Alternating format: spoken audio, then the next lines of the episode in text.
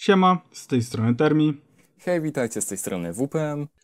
Wiemy, że nie było dosyć długo odcinków, jednak było to spowodowane no tutaj prywatnym życiem i ciężko było się czasem spotkać. Także nie zabijajcie, nie linczujcie, postaramy się częściej.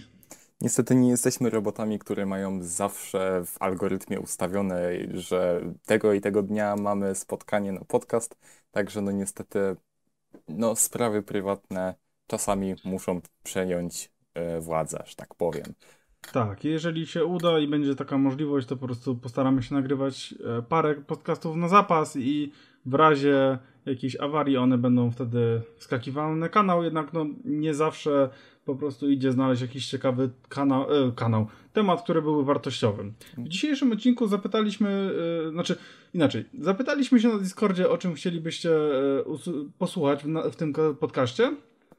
I tak naprawdę wybór padł na przestarzałe oprogramowanie bądź systemy. No tak. I myślę, że to jest... No mów.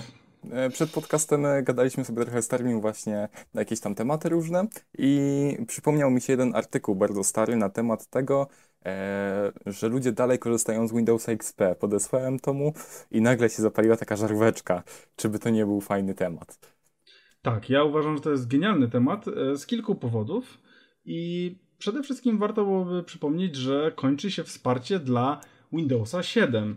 I nawet jest strona internetowa poświęcona temu, kiedy skończy się owe wsparcie dla 7. Naprawdę? Natomiast tak, jest no, taki licznik. Ojej, nie wiedziałem o tym. Jak mi się uda, to wrzucę to do opisu. Natomiast wiem, że no, jest taki, wiesz... zegar, który po prostu odlicza wsparcie. No i tego wsparcia już faktycznie dużo nie zostało. No i co to oznacza? No, czy pan Microsoft wyłączy ci system i pewnego dnia będziesz chciał odpalić swój komputer i on już nie włączy? No nie, będzie działał pewnie świetnie dalej. Bo przecież tak, Windows 7 to najlepszy system, jaki został wypuszczony. No wiadomo, ale jeszcze lepszy przecież jest Windows XP, który jest przecież wiecznym systemem, który nigdy nie umrze, dalej dostaje aktualizacje i w ogóle jest wspaniały. Ty, właśnie, co do tych aktualizacji, bo to jest rzecz, która mnie bawi najbardziej chyba. No. Co rusz na YouTubie spotykam się tak cyklicznie, co parę miesięcy wyskakuje jakiś nowy filmik, który prezentuje super odświeżoną wersję Windowsa XP. Windows XP w wersji Windowsa 10. Windows XP zmodowany przez chińskich hakerów. Tutaj coś tam. Albo tak. Jak zrobić, żeby Windows 10 wyglądał jak Windows XP. I to jest straszne. Znaczy nie wiem jak ty, ale jedyna słuszna modyfikacja Windowsa XP, jaką ja pamiętam, to Windows XP 8.2 Black Edition. Także to jeszcze jest takie 2008 vibes, ale no to jest chyba jedyna modyfikacja, która była w sumie jakkolwiek sensowna. Reszta absolutnie nie ma sensu. Ale wiesz, no jakby to jest o tyle śmieszne, że no tam jest... No... XPEG już jest tak starym systemem, że no te wbudowane rzeczy... No, gościu się cieszył, że zupgrade'owali mu wersję Explorera z 6 na 8. Dodatkowo miał preinstalowanego Firefoxa w wersji ESR i cieszył się, że jeszcze w tym roku dostał aktualizację do tej przeglądarki, więc no, nie jest najgorzej. Ja po prostu czekam, aż zaczną wydawać, tak jak na Windowsa 2000, zaczną wydawać extended kernele, które pozwalają na odpalanie nowszych programów i zobaczę, jak wszyscy się będą zabijać i korzystać z Windowsa XP. No, ale ty daj spokój, przecież też domyślnym preinstalowanym już tak naprawdę programem do odtwarzania muzyki to był VLC. No i wszystko spoko, jakby no, ten system pewnie dalej byłby w jakimś stopniu użyteczny. Myślę, że w zależności od tego, co byś potrzebował na nim robić, to może być od 110% użyteczny do 0%. Tak? No tak, no. Bo to jakby będzie stricte zależało, do czego będziesz go wykorzystywał. Jeżeli to będzie praca biurowa, pisanie maili, jakiś Word, Excel, lightowo, no to tak naprawdę odpalisz sobie przeglądarkę, wejdziesz sobie nawet w Google Docs i masz dostęp do wszystkiego. Znaczy tutaj już mam takie małe jedno spostrzeżenie. Nie używałbym tego do jakiegokolwiek logowania się gdziekolwiek w internecie. To jest jedna taka rzecz na pewno. Tak, no masz rację, no, system jest niewspierany, nie dostaje łatek bezpieczeństwa i nawet jeżeli sama przeglądarka jest na tą chwilę względnie bezpieczna, no bo jakby już ta wersja Firefoxa, która jest na tym XP-ku, jest niewspierana od roku, a jakby nie wiem, czy tam nie zostały jakieś luki bezpieczeństwa, no bo to... Na bank coś jest, no słuchaj, no. Na bank, no to jak mówisz. Ludzie odkrywają różne rzeczy po latach, tak jak przykładowo Meltdown w Intelu. Tak. Także... Ale tutaj słyszałem, że całkiem ładnie sobie chcą z tym poradzić i software'owo w... Ale w Intelu bardzo... czy w Windowsie? W Intelu. A to tak, no jakby... to na spokojnie sobie poradzą, tylko no to nie jest... Tak, ale słyszałeś, jaki mają ciekawy pomysł? Chcą wydzielić część RAMu jako bufer, który będzie przechowywał dane. Tak, to słyszałem, ale to już dawno chyba. No nie wiem, ja to tak jakoś niedawno znalazłem, także byłem zafascynowany tym pomysłem. Ponoć ma być to nieobciążające tak bardzo procesora. No nie wiem, jak na razie to jest takie, wiesz, cały czas krążenie dookoła i jakby problem dalej jest tam. Zobaczymy, jak go uda mi się naprawić. Tak. Co do systemów Microsoftu, bo może tak, przejdźmy do takich trochę bardziej lżejszych tematów, natomiast czy warto korzystać z przestarzałego oprogramowania albo martwego? Oczywiście, że nie.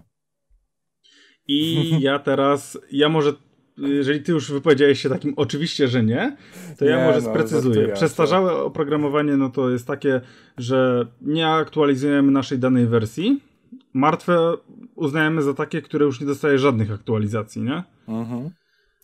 I o ile korzystanie z przestarzałego oprogramowania w większości przypadków dla mnie jest dziwne, w sensie ja zawsze lubię mieć najnowsze oprogramowanie, chociażby z przyczyn jakby łatek bezpieczeństwa. No, dokładnie. Bo czasem się zdarza tak, że łatka coś popsuje faktycznie, albo że naprawi jedną rzecz, ale zepsuje trzy inne, to jednak w większości przypadków wychodziłem na tym dobrze, że aktualizowałem swoje oprogramowanie. Jedynym wyjątkiem, czego naprawdę nie znoszę robić, to jest aktualizowanie BIOS-u na płycie głównej, bo tam miałem zawsze problemy. Zawsze to się kończyło tym, że mój komputer umierał. I jedyną osobą, która... Tak, i jedyną osobą, którą wiem, że uwielbia aktualizować BIOS, jest Zmasło. To jest jego ultimate solution na każdy problem. Nie działa ci napęd? Zaktualizuj BIOS. A słuchaj, ostatnio do mnie Zmasło napisał, czy miałbym jakiś taki przestarzały sterownik na jakiś tam napęd na Windowsa 98. Ja tak myślę. W BIOSie jest wykrywany? No tak. To czemu nie działa? No... Natomiast martwe oprogramowanie, czy warto korzystać? Moim zdaniem nie. Może przejdźmy do tego w inny sposób. Czy no przykładowo, ja jestem taką osobą, która strasznie się jara tematem retro.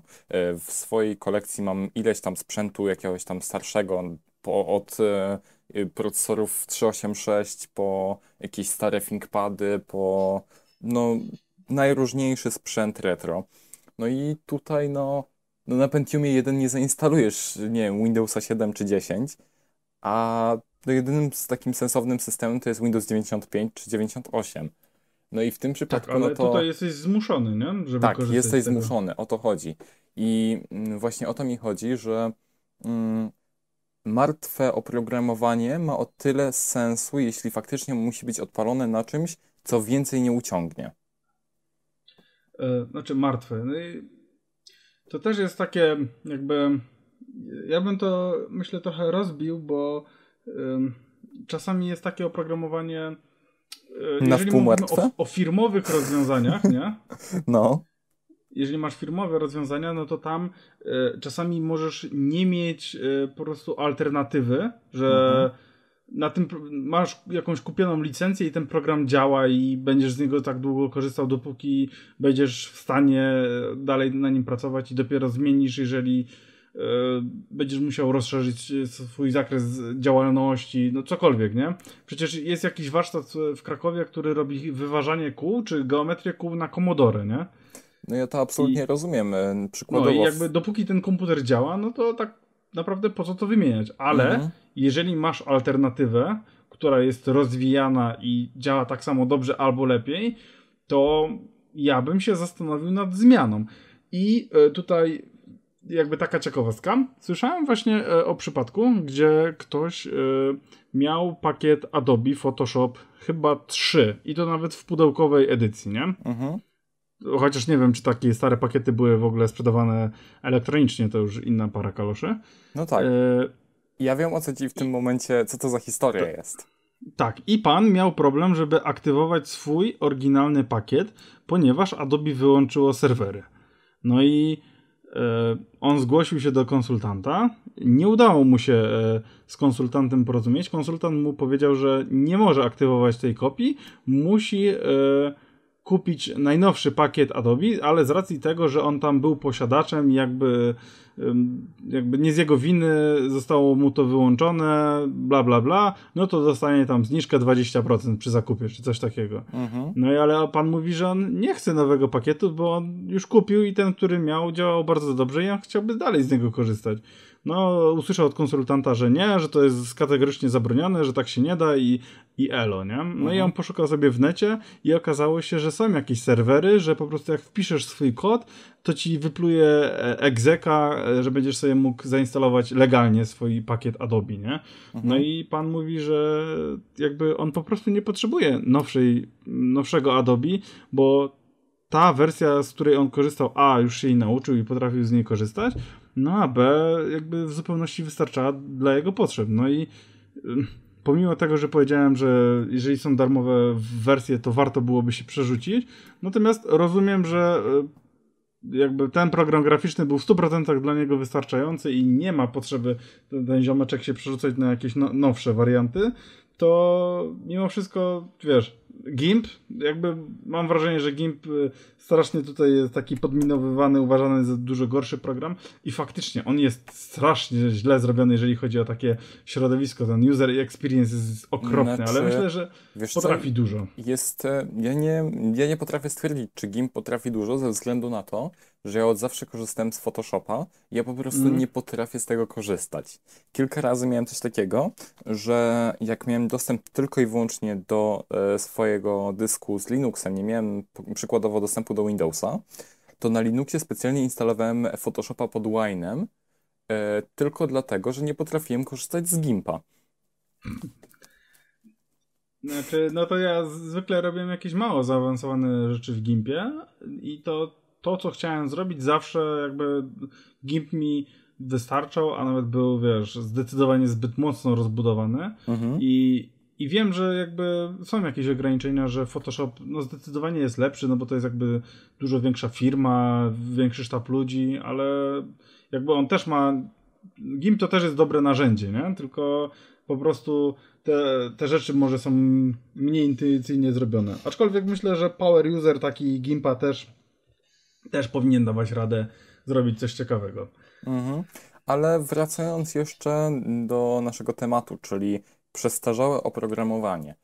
No, jak dla mnie, korzystanie z przestarzałego, mam na myśli tutaj przykładowo Windowsa 7, który kończy wsparcie już za niedługo, bo w 2020 chyba w styczniu, 31, tak? Dobrze pamiętam?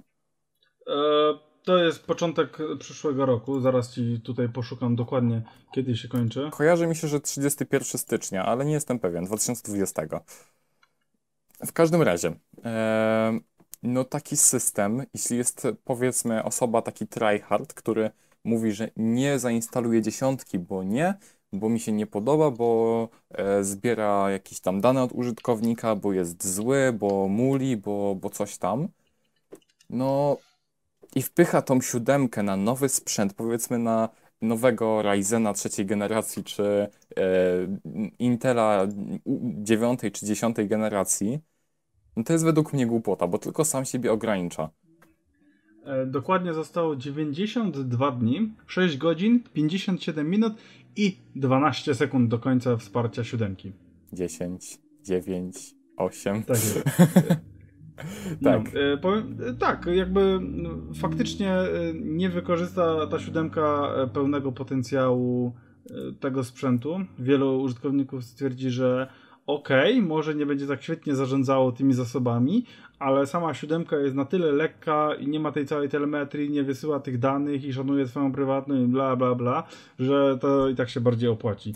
No ale... i no może i tak. Trudno mi jest powiedzieć, że dziesiątka będzie gorsza pod względem nowych podzespołów, bo ludzie tak samo twierdzili, kiedy mieli się przenieść z XPK na siódemkę.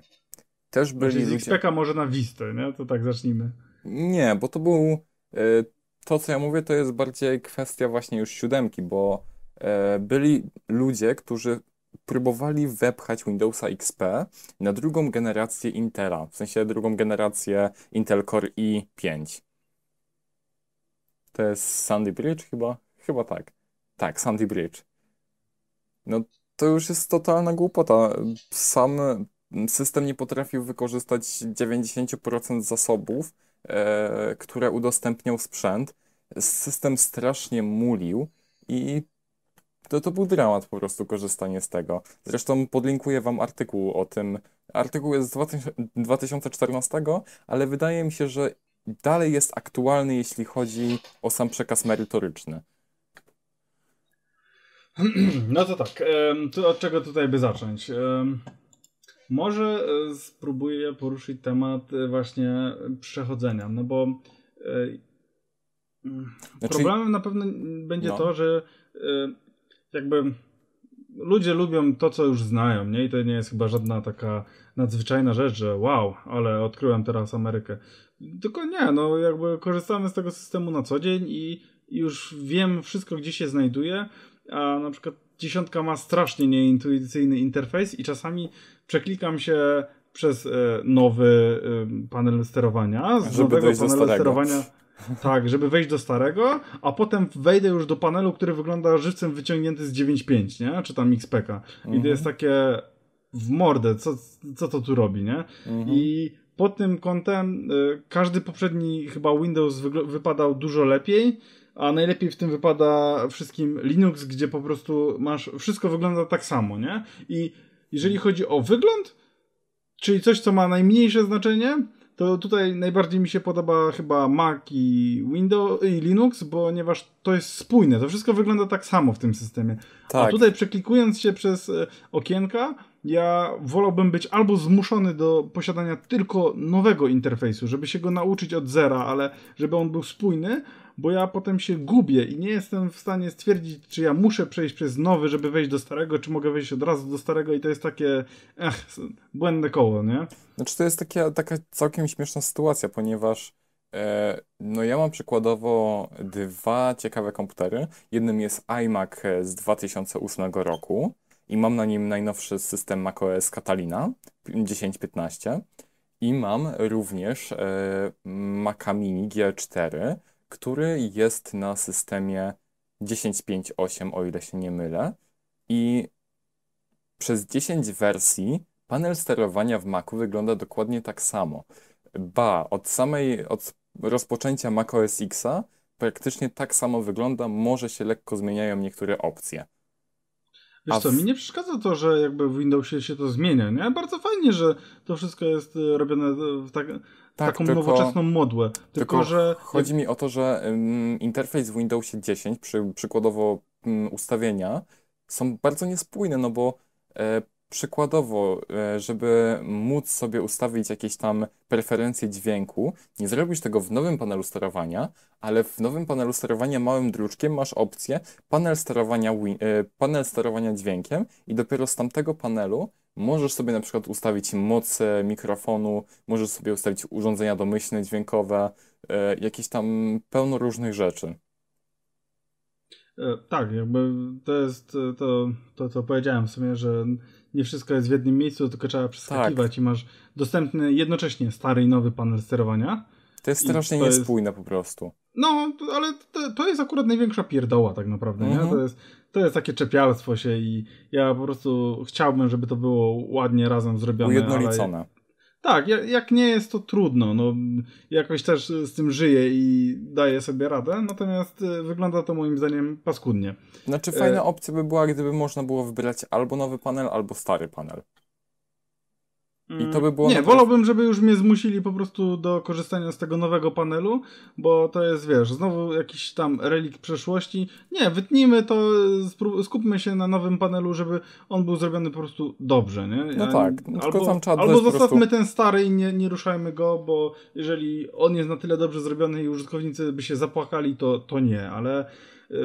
jak mamy pół na pół, to jest po prostu moim zdaniem nieintuicyjne, bo nie jestem pewien, gdzie powinienem czego szukać.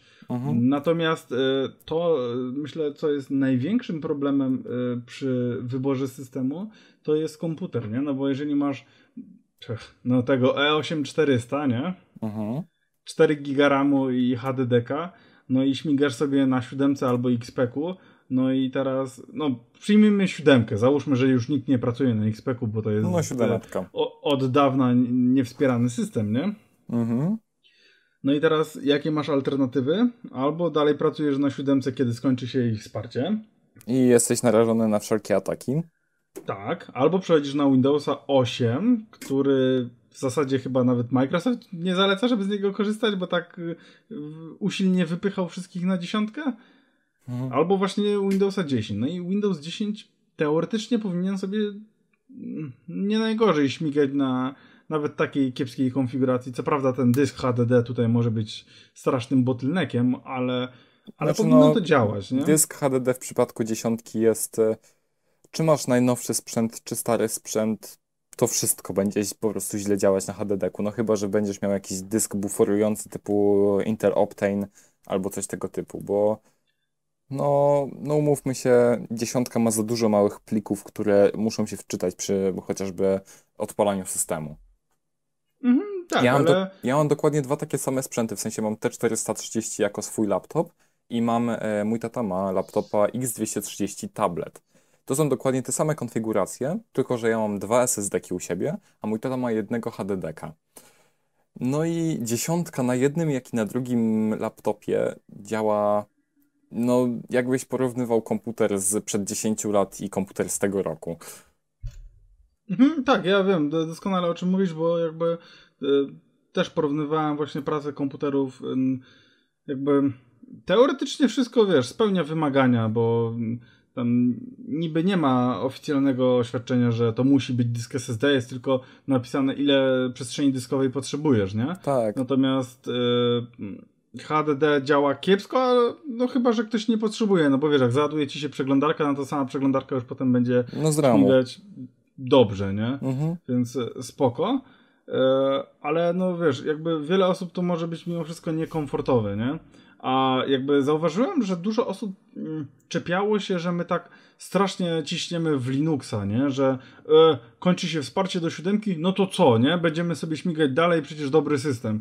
No ja mówię, że nie, no to jak nie pójdzie ci 10, to weź sobie jakiś lekkiego Linuxa i będzie spoko. No i co wy macie z tym końcem wsparcia, z tym Linuxem? Dajcie spokój, dajcie żyć. No i tak naprawdę większość użytkowników może nic się ciekawego nie stać i będą do końca życia komputera mogli cisnąć na tej 7 i będzie spoko. Natomiast jeżeli mają jakiekolwiek dane, jakieś zdjęcia, skany dowodów, albo wysyłają sobie jakieś umowy, korzystają z banku jako jakieś metody płatności, ja bym się bał, nie? Że stracę hajs. No ja na przykład osobiście uważam, że wśród społeczeństwa jest za mała świadomość na temat aktualizacji systemu. Ludzie pomijają wszelkie aktualizacje, denerwują się niesamowicie, kiedy Windows Update im cokolwiek pokaże, a w ogóle już nie wspominam o aktualizacji systemu w telefonie.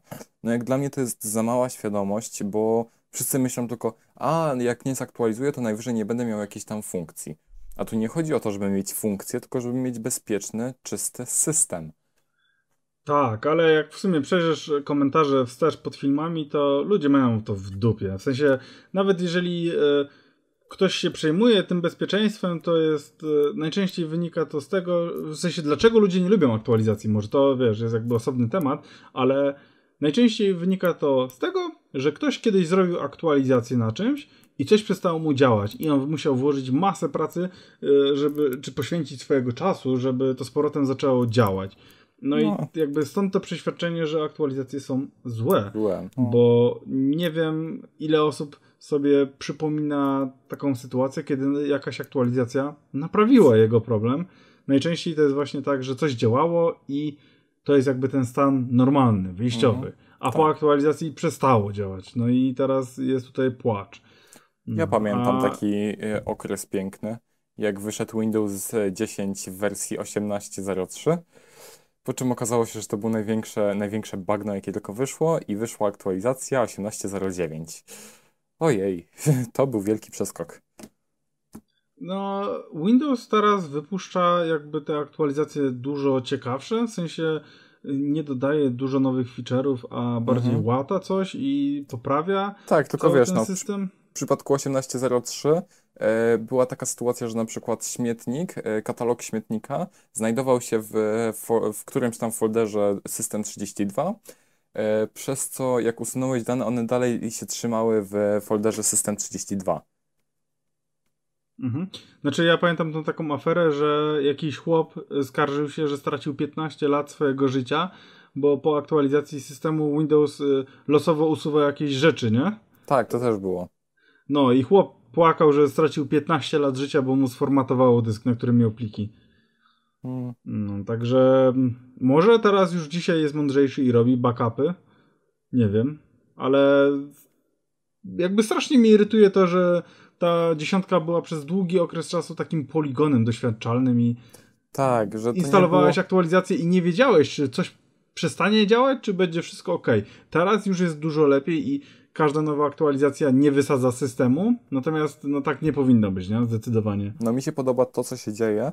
Nie wiem, czy w ogóle zauważyłeś, taka śmieszna ciekawostka, że w momencie, kiedy był wydany macOS 10, w sensie X, to każda nowa wersja jest po prostu ulepszeniem poprzedniej.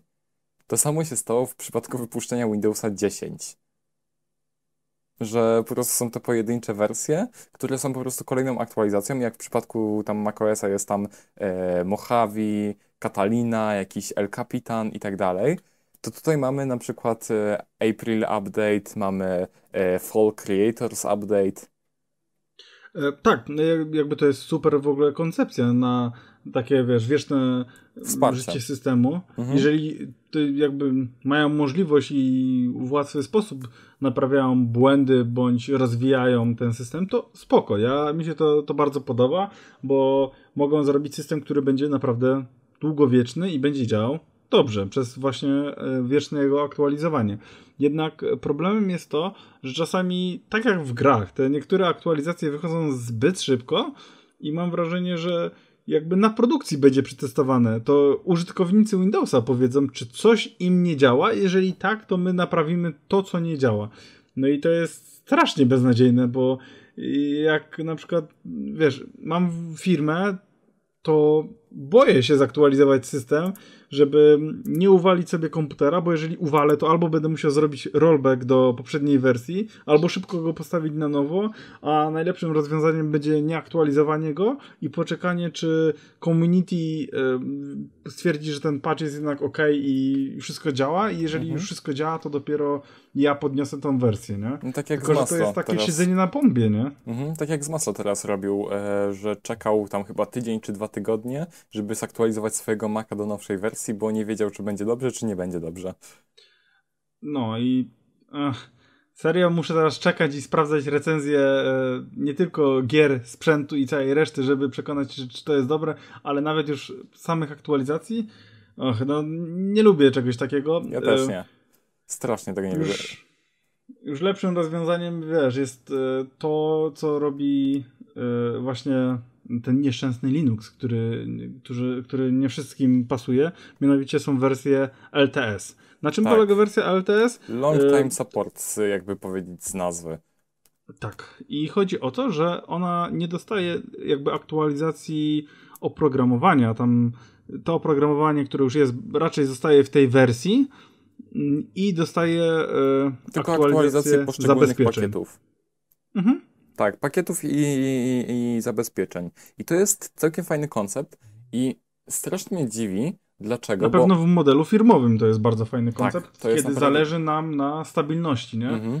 I jest nawet wersja Windowsa 10 LTSB, LTSC, nie wiem czy jest LTSD, w każdym razie no jest LTSB i LTSC i one są Windowsem 10 z przedłużonym wsparciem, który nie dostaje aktualizacji na przykład z 18.09 do 19.03, tylko po prostu jest ta wersja i ta wersja się trzyma. I to jest całkiem fajne rozwiązanie właśnie w przypadku na przykład, nie wiem, szpitali, jakichś instytucji państwowych i tym podobnych rzeczy, bo no, jest ten system w takiej wersji, jaki jest zainstalowany, każdy się przyzwyczai do jednej wersji i nie ma problemu, że coś się wysypie, czy jakieś tego typu rzeczy, tylko po prostu dostaje aktualizację zabezpieczeń i na tym się kończy. W ogóle takie pytanie jeszcze. Czy zdajesz sobie z tego sprawę, jak dużo osób jeszcze korzysta z Windowsa XP? Kiedyś tam patrzyłem, to było kilka procent dalej. Tak, to jest nawet, powiem ci, więcej chyba niż kilka procent, ale to już nie jest Windows XP taki, wiesz, per se, tylko to jest Windows XP Embedded i on działa na takich wszystkich, nie wiem, na kasie w Macu, tak. Embedded, na no to... ATM-ie, jak jest po polsku ATM? Bankomat, o. Mhm, tak, no. Tylko, znaczy no słuchaj, to... u mnie na przykład w moim mieście jest jeden bankomat, na którym dalej jest postawiony Windows 95. No, dopóki działa, no to spoko, nie? Tylko pytanie, tak, czy to nie rodzi jakichś tam... Znaczy, no słuchaj, ostatnio jak próbowałem wpłacić sobie pieniądze, to mi wypluło kartę, po czym wysypał mi się do ekranu, do pulpitu Windowsa 95. Ha, no to niezły. No, także no, taka ciekawostka. No ja osobiście odradzam korzystania z przestarzałego oprogramowania, nie wiem jak ty. Znaczy ja też, no jakby jeżeli macie możliwość zaktualizowania sprzętu, no to ja zawsze to robię i polecam. Zwykle ten sprzęt działa lepiej. Natomiast jeżeli ktoś się boi, że coś mu się wysypie, to ja to też w zupełności rozumiem i to jest takie, czy możecie sobie pozwolić, żeby coś się zepsuło? Jeżeli tak, to róbcie. Jeżeli to jest jakiś sprzęt firmowy albo coś i boicie się, że wysypie, to faktycznie może lepiej nie. Natomiast tutaj jest warto też robić takie rzeczy jak migawki systemu.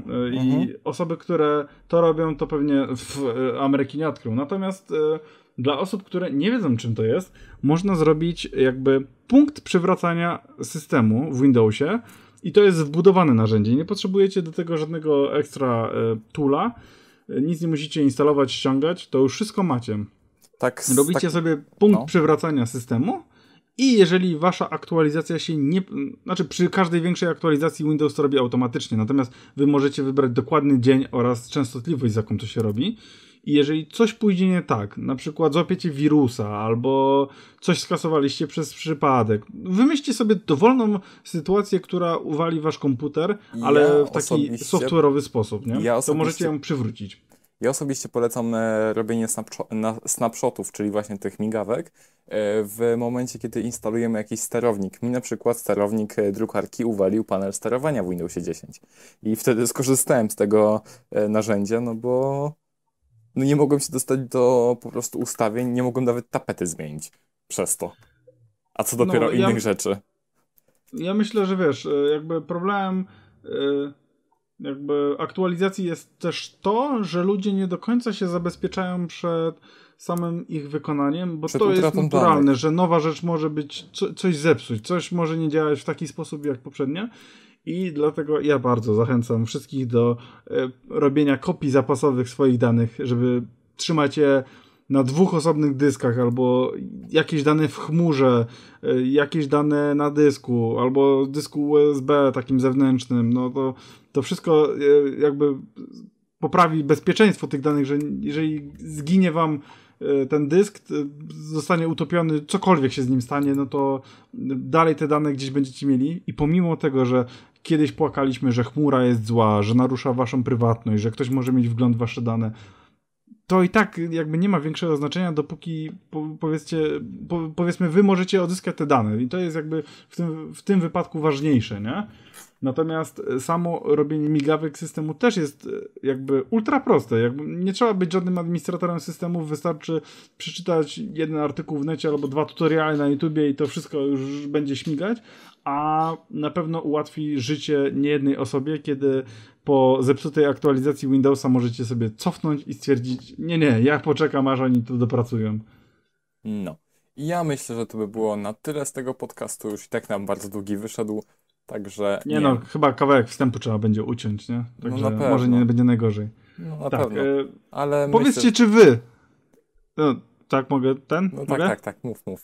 Tak, także powiedzcie, czy wy aktualizujecie swój sprzęt, czy dalej siedzicie na Windowsie XP i co zrobicie, kiedy skończy się wsparcie dla kochanej 7?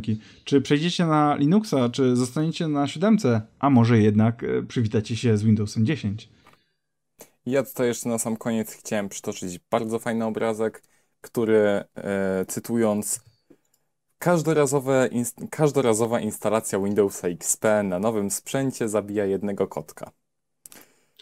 No, niestety. Ale tutaj powiem jeszcze taką mikrociekawostkę. Ja miałem na studiach program, który działał tylko i wyłącznie pod Windowsem XP i nie chciał odpalić na żadnym innym systemie.